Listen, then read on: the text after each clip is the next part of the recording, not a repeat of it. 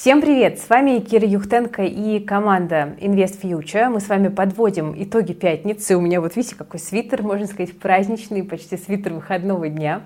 А, значит, мы сегодня с вами поговорим про новые предложения по а, накоплениям на пенсию от Минфина.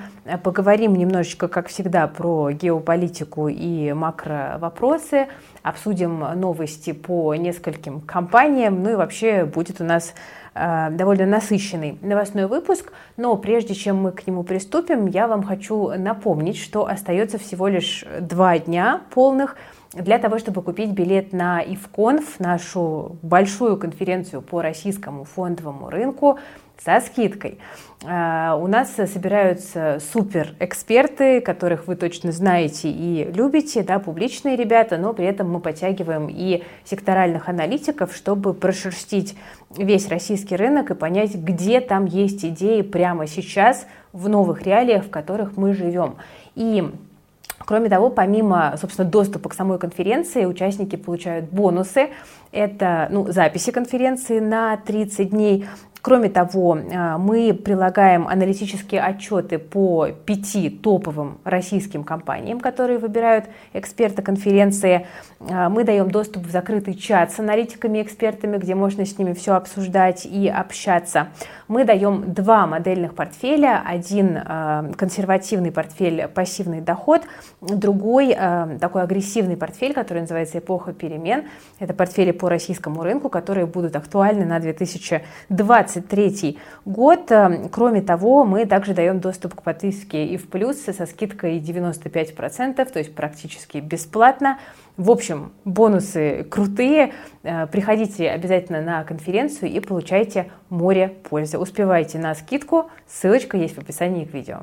Итак, друзья, э, у нас тут э, первая новость, которая показалась мне сегодня очень интересной. Минфин представил программу накопления россиян. Не опять основа. А, со страховкой. А вот это уже интереснее. Значит, давайте разбираться. Минфин в своем телеграм-канале, ну а где же еще, написал, что разрабатывает программу долгосрочных сбережений. Новый инструмент для получения дополнительного дохода после выхода на пенсию или в случае трудных жизненных э, ситуаций. И, соответственно, люди смогут делать добровольные взносы и увеличивать размер накоплений на пенсию за счет инвестирования денег в ценные бумаги. Значит, э, что там у нас э, говорит по этому поводу Антон Силуанов. Давайте процитирую. Программа долгосрочных сбережений, разработанная Минфином и Банком России – направлена, с одной стороны, на получение гражданами дополнительного дохода в будущем, с другой стороны, на стимулирование источников внутреннего финансирования экономики. Инструмент поможет создать подушку безопасности граждан на длительную перспективу. Государство будет стимулировать людей думать о будущем, софинансируя и страхуя эти сбережения.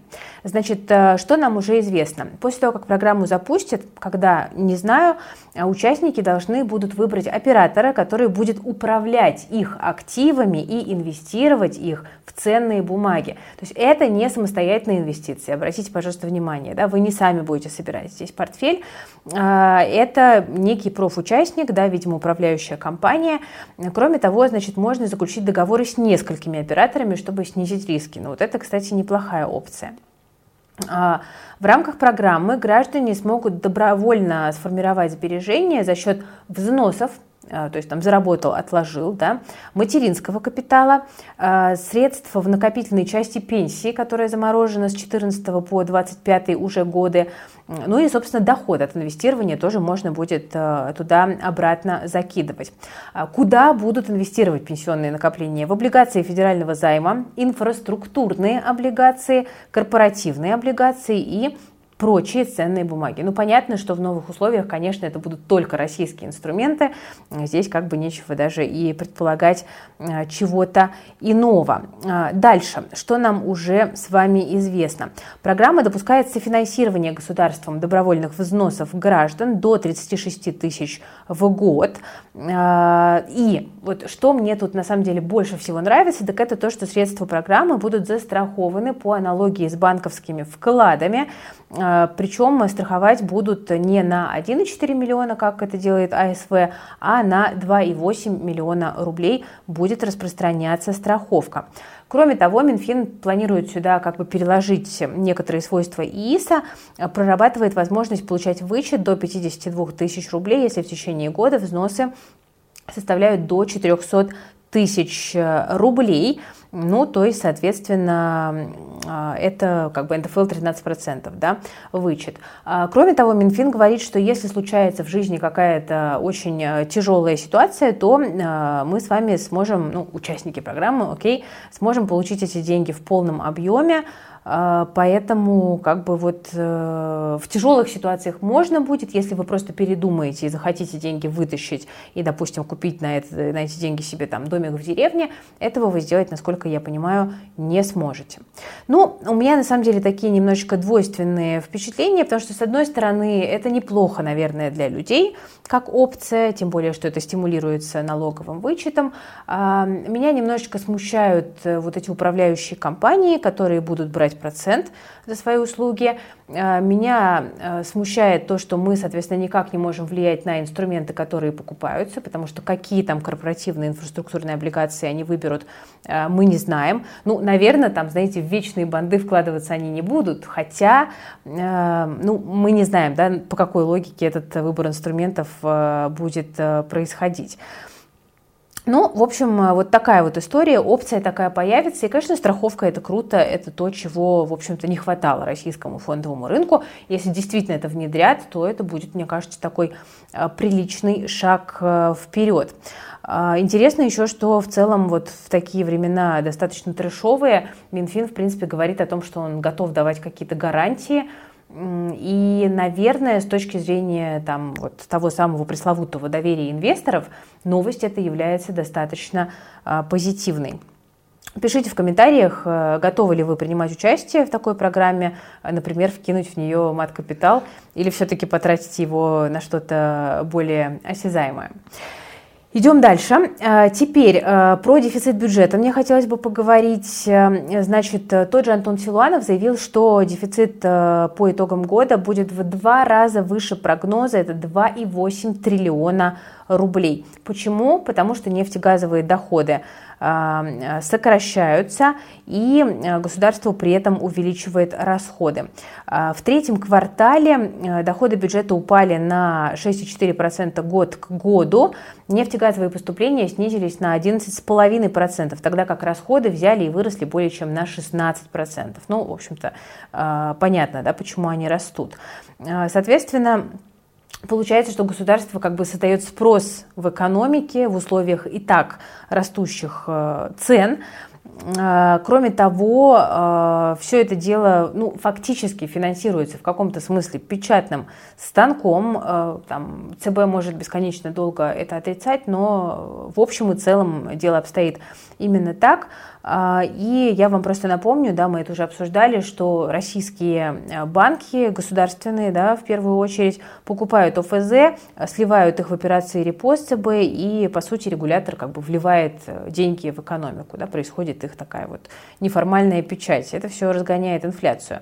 И получается, что у государства высокие расходы из-за СВО, из-за там, других да, факторов, других проблем в экономике, а доходы из-за санкций при этом падают. А, и падают из-за там, той же ожидаемой мировой рецессии. А, получается, что этот дефицит бюджета нужно как-то финансировать. Финансировать как? Через государственные заимствования, наращивание госдолга, который, в общем-то, в текущих ситуациях не особенно кто-то хочет покупать. Ну вот, возможно, инвесторы захотят в рамках программы вот этого добровольного инвестирования. А, и, в общем-то, получается, что вот как бы ЦБ оказывается один на один с печатным станком, и, по всей видимости, с этим инструментом мы будем идти рука об руку в ближайшие э, годы. А, ну, в общем, э, с другой стороны, наверное, плюс какой может быть в этом? В том, что становится как бы проще решать какие-то проблемы, если ты даешь в долг, ну, фактически самому себе, да, потому что сам с собой ты можешь каким-то образом а, договориться. Ну, вот такие у нас э, новости. Ну, в целом, просто мы с вами должны как бы понять и зафиксировать для себя факт, что дефицит бюджета расширяется, с этим нужно будет как-то бороться, и, скорее всего, это приведет к постепенному разгону инфляции. Это вот, в принципе, сценарий на ближайшие месяцы. Движемся дальше. Что еще у нас из интересных новостей? Абсолютно неожиданная новость сегодня пришла про платежную систему МИР, потому что мы привыкли, что у нас уже каждый день МИР не принимают там, МИР не принимают здесь. А сегодня что? А сегодня вдруг взяли и разрешили. Значит, э, казахстанские банки смогут все-таки проводить операции с э, картами МИР, было получено добро управления по контролю за иностранными активами. А, ну, вернее как, э, не возражают против того, чтобы россияне, которые находятся в Казахстане, э, использовали карты МИР, чтобы оплачивать свою жизнь в стране, но при этом США говорят, что будут контролировать движение денег по миру, чтобы не допустить обхода антироссийских санкций. Ну а уже сами казахстанские банки будут принимать самостоятельное решение э, о подключении или не подключении системы МИР. Это интересный прецедент на примере Казахстана, потому что, ну, возможно, и другие страны все-таки могут ему э, последовать. Интересно, кстати, с чем связано такое вот э, переключение вдруг фокуса с негатива на позитив. Движемся дальше. Э, у нас США тут могут ввести санкции против России за нарушение прав человека. Вашингтон может заморозить активы высокопоставленных российских чиновников, в том числе военное руководство. Санкции также затронут представителей деловых кругов, которых обвиняют в коррупции и нарушении прав человека, и всем им ограничат э, въезд в США и запретят деловые отношения. Э, также э, ведут ограничения на несколько российских оборонных предприятий, об этом пишет The Wall Street Journal. А, и фактически это очень интересная новость, которая следует сразу за обменом заключенными, которые мы вчера с вами обсуждали. Вот вчера была как бы у меня такая риторика, что а может быть это оттепель, но вот судя по всему все-таки нет, и отношения остаются достаточно жесткими. Но, тем не менее, как бы мы не лезем да, в политику, мы просто пытаемся как-то оценить новостной фон и как он влияет на рынки. А, Все-таки в последнее время все больше слухов о переговорах России и Запада. А, там рассуждают о гарантиях безопасности, о том, какие условия кому предлагать. А, и, кстати, даже сам президент Путин заявил, что так или иначе придется договариваться. Но он сказал, что процесс будет непростым, потому что сама спецоперация будет, вероятно, длительной. Э, поэтому на какое-то быстрое разрешение ситуации мы не надеемся, но тем не менее кажется, что все-таки наступил какой-то период, когда хотя бы уже идут переговоры. А, ну, с другой стороны, весной у нас тоже переговоры как будто бы шли. Да, помните, как там Абрамович старался, но ни к чему это не привело. Напоследок, э, очень любопытная новость. Э, Headhunter будет передавать данные пользователей не кому-нибудь, а ФСБ. А, значит, сервис включили в список организаторов распространения информации в интернете. Он попал под закон Яровой. Что теперь будет? Значит, э, по законодательству компания должна хранить данные о переписках, звонках и других действиях пользователей полгода и предоставлять их по э, запросу ФСБ и э, других госслужб. Ну, то есть, знаете, если вдруг вы откликнулись на какую-нибудь вакансию типа «предатель Родины», то ФСБ узнает, что вы на вакансию «предатель Родины» откликнулись. Ну, я шучу, конечно же. Стоит ли удалять резюме с HeadHunter? Ну, не знаю, наверное, все-таки нет, я так думаю если у вас там нет ничего предосудительного. Но, с другой стороны, конечно, многие свое резюме, допустим, ограничивают настройками приватности, а теперь, ну, как бы это все дело будет не очень приватно, и товарищ майор сможет тоже рассмотреть вас в качестве кандидата на работу. Кстати, про резюме, раз уж я заговорила, у нас э, прошел на днях э, вебинар о том, как составить самое крутое резюме, чтобы вас оторвали с руками на работу и предложили высокую зарплату. Его привела, провела э, наш HR Катя Сарапкина. Вебинар получился очень классным. Катя сказала, что пять лет назад она сама покупала такой вебинар за 20 тысяч рублей, а сейчас он стоит там совсем-совсем чуть-чуть. Не то чтобы Катя была этим очень довольна, но мы стараемся делать для вас хороший и при этом доступный по цене контент, поэтому запись вебинара уже можно купить, и ссылочку я оставлю в описании. Мне кажется, это очень актуально э, в условиях, когда, ну, в общем-то, пытаемся мы каким-то образом э, прийти к повышению дохода в условиях сокращающейся экономики. Да? Это нужно искать свои сильные стороны и подчеркивать конкурентные преимущества и делать это правильно. А, так, я вас, честно говоря, обманула, потому что это не последняя новость, что-то я забыла, а, что я тут себе еще добавляла по поводу Лукойла немножко корпоративочки под занавес. А, значит, Лукойл может продать э, свой нефтеперерабатывающий завод на Сицилии за полтора миллиарда евро компании Crossbridge. Это американский частный инвестиционный фонд. А, дело в том, что вот этот завод в последнее время очень активно обсуждался. Выходили какие-то разные новости, слухи. Говорили, что НПЗ продадут американцам. Потом вышла новость, что там предложение о покупке от Crossbridge Лукойл отклонил.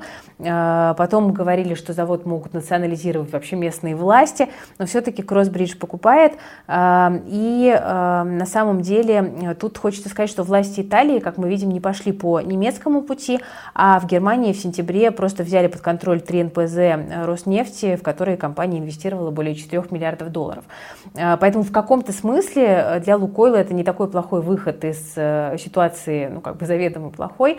Они хотя бы продают этот актив за деньги, да, лучше продать, чем отдать бесплатно. Ну, как говорится, какой год, такой и позитив. Акции Лукойла как бы не особенно отреагировали на эти новости. Они, в принципе, кстати, неплохо на ожиданиях дивидендов сейчас держатся и не очень реагируют на шоки. Я напомню, что акционеры утвердили выплату дивидендов за 2021 год и за 9 месяцев 2022 года. Выплаты будут в начале января, текущая дивдоходность выше 18%, поэтому компания на этом, конечно, сейчас неплохо держится, как и другие представители нефтегазового сектора. Ну, в общем, очень подробно мы это все дело будем на конференции обсуждать. У нас 17 э, декабря, там с утра а, будет большая панель по нефтегазу. А, так что приходите. Еще раз напомню, что ссылочка есть э, в описании. Спасибо большое, друзья, за внимание. На этом с новостями у меня сегодня все. Я надеюсь, что было интересно. Ставьте лайк, подписывайтесь на канал, жмите на колокольчик. Все ссылочки полезные есть в описании к этому ролику. С вами была Кира Юхтенко, команда проекта Invest Future.